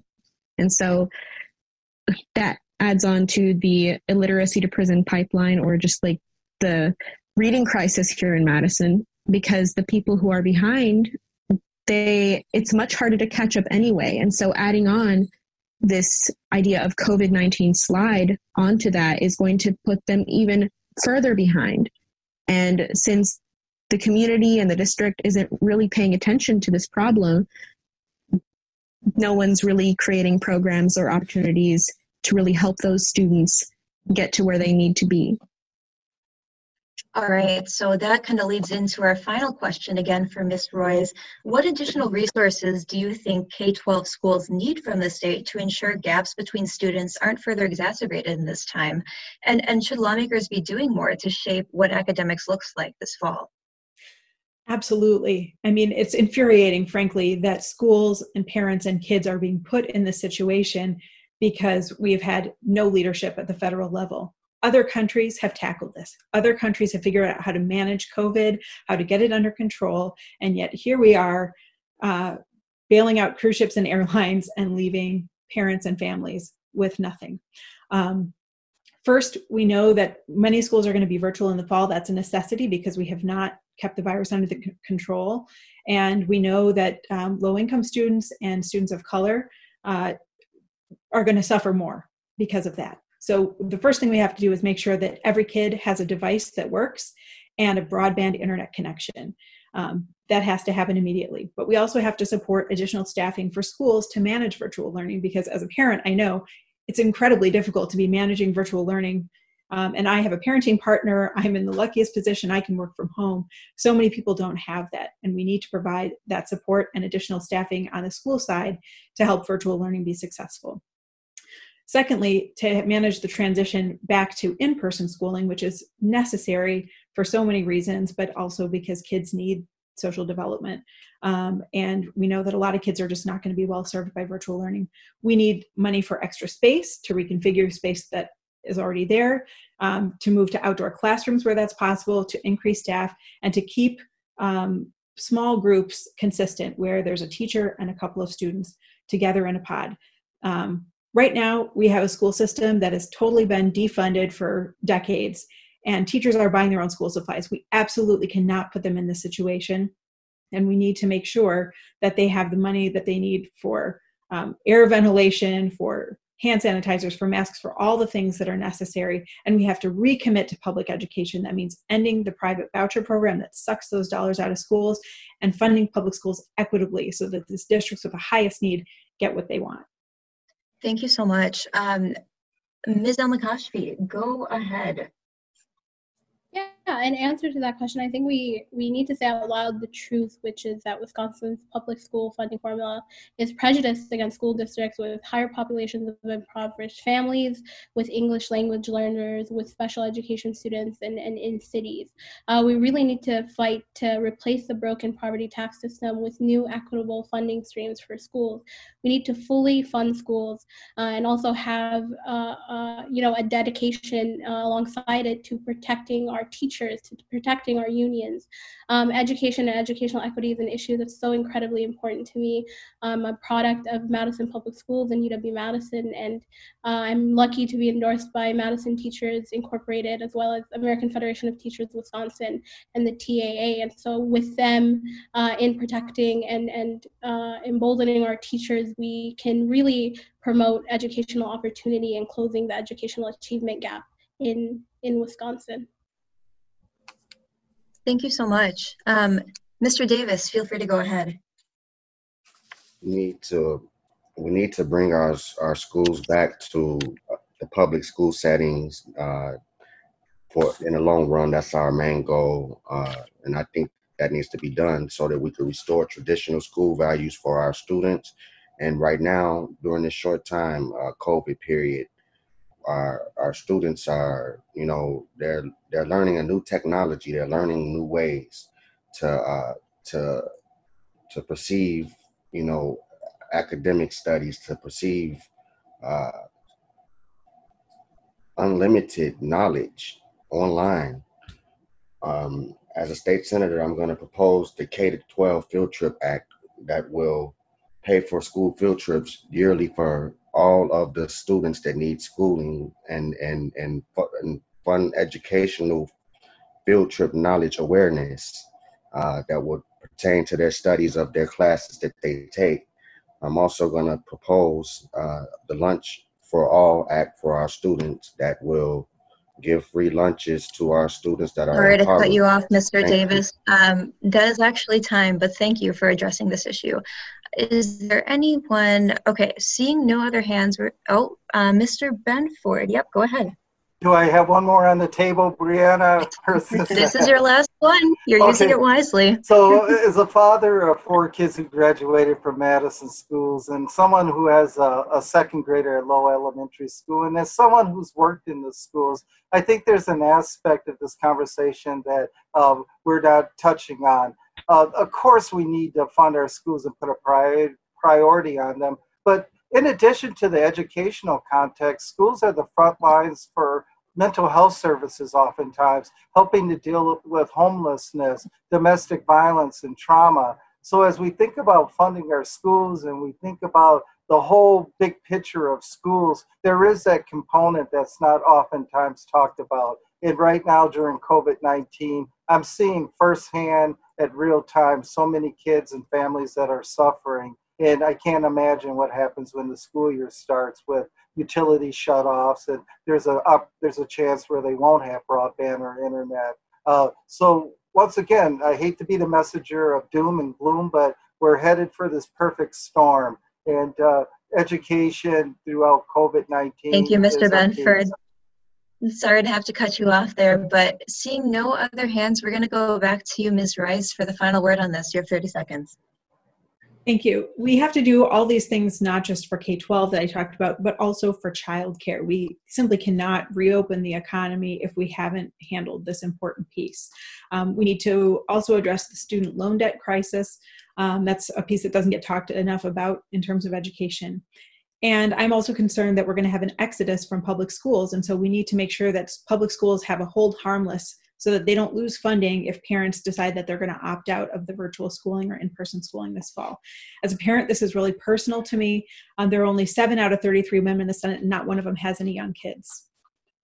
Thank you, Ms. Royes, for addressing this issue. We're going to move on now to, and I am very over time and I'm well aware of that, so we're going to move on to closing remarks, and if it's okay with you, with you all, in the interest of all of your time and the viewers at home, let's cut these down to 1 minute if that is possible for everyone. To start then with these closing remarks, we're going to go to Ms. Latimer Burris. You're up first. Okay, well, what I was going to do was finish up where I left off, but I definitely don't want to get cut off. So I just, look, as your senator, I'm going to advocate for you. We've got a lot of complex issues. I have the background to address these things. I worked on, I went through housing insecurity. I lived at, $4.2 million living at Super 8. I got it. And so what we need to do is we need to go through these issues and look at them. We need to bring people together. We need to work on being respectful and, listening to different points of view and to work in diversity. And I know that I can do that. And I know that's going to take a lot of time and it's going to be hard work, but I'm up for it. I made it. You did great. That was really impressive. Mr. Imes, how about you go? First, I want to thank Cap Times again for putting together a great forum, and of course my fellow candidates and you, the voters, for tuning in during such a difficult time when both the physical health and socioeconomic health of our community are at risk. You know, I'm an elected official, environmental nonprofit leader, and small business owner, rooted in the community for over 2 decades. I bring a uniquely diverse experience that can move beyond, business and politics as usual, and hopefully put people first. My goal is to make the state a model for high road practices and provide incentives for those that adopt them and enact legislation requiring them. Providing a livable, fair wage, family-friendly benefits, work-life balance, education, technical training, and a just transition, particularly for women, immigrants, and people of color, will help reduce socioeconomic disparities and make an economic recovery that works for all. I encourage you to visit our website at johnimes.com. I certainly would appreciate your support, and of course would appreciate your vote on August 11th. Thanks again.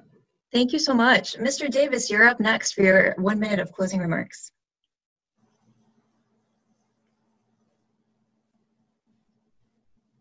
As a state senator, I am going to fight for our citizens that are suffering from poverty, that are low wage, low income. I'm going to raise the minimum wage and fight to propose legislation that will give tremendous benefits for our citizens. I'm going to promote diversity. We have candidates that don't promote it. They're actually one-sided with the Black movement, and I want to say that it's not just about Blacks, it's about all citizens of all ethnic groups. And I'm going to propose legislation that will fight the common issues for common society. I am also going to fight for our animals. A part of our Medicaid program, I'm going to fight for Petcade, which is going to be my proposed legislation. I'm going to fight for the Second Amendment. I'm going to fight for marijuana to be legalized. And I'm going to fight for housing and our small family farms. Our education is very important, and we have to get a politician that's going to fight for the values of our students and teachers, and that's going to propose legislation that will give increased wages. Thank you, Mr. Davis. Sorry to cut you off. Thank you so much. Yep, thank you. Ms. Royce, we're going to you next for your closing statement. Thanks so much for watching and for hosting this debate. We face very serious challenges in our state and in our country with the pandemic and the economic fallout. I have a long history of turning progressive ideas into real results, into state law. And I've done that with a wide variety of professional backgrounds. I'm an attorney. I'm a small business owner. I ran a statewide nonprofit advocacy organization working to expand access to women's health. And I served 2 terms in the Wisconsin State Assembly. I know what the job is. I know how challenging it is to serve in a minority legislature. And that's why, in addition to being a loud, strong, and proud voice for bold progressive policies, which you can read about on my website, keldaroyes.com, I'm going to be doing every single thing I can from the day after this primary ends until election day to make sure that we elect more Democrats statewide.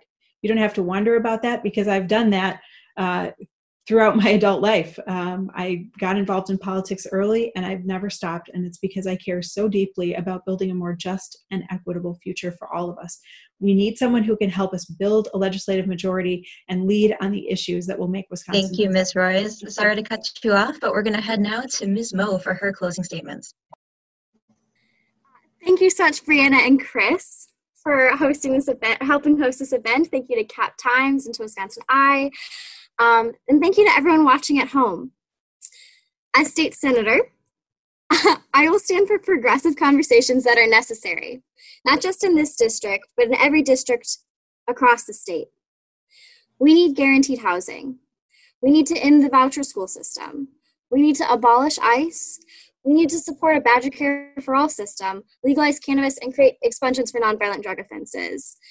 These are the progressive conversations that I'm willing to take to the state legislature and produce results.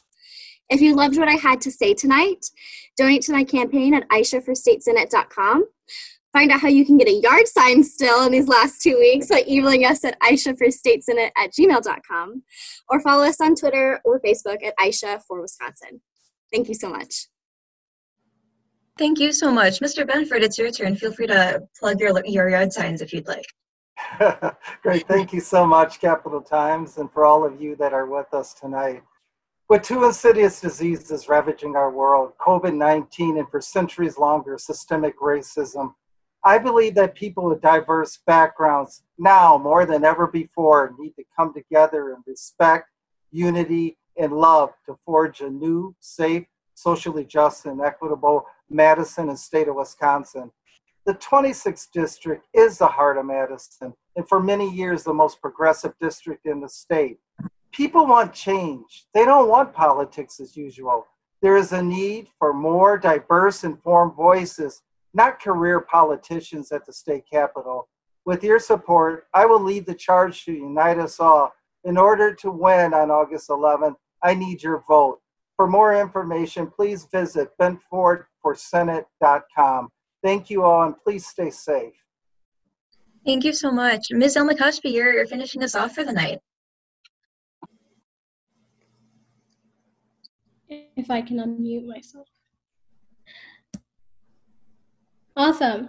From across the world, I've come to know Madison as my home since I was a little girl. And I've learned that sometimes speaking out and fighting for what's right, what you know in your heart is right, gets tough. But I keep fighting because I'm inspired by my family and by my community who keep fighting no matter what. While our campaign highlights true inequities in Madison, we continue to blend hope with accountability.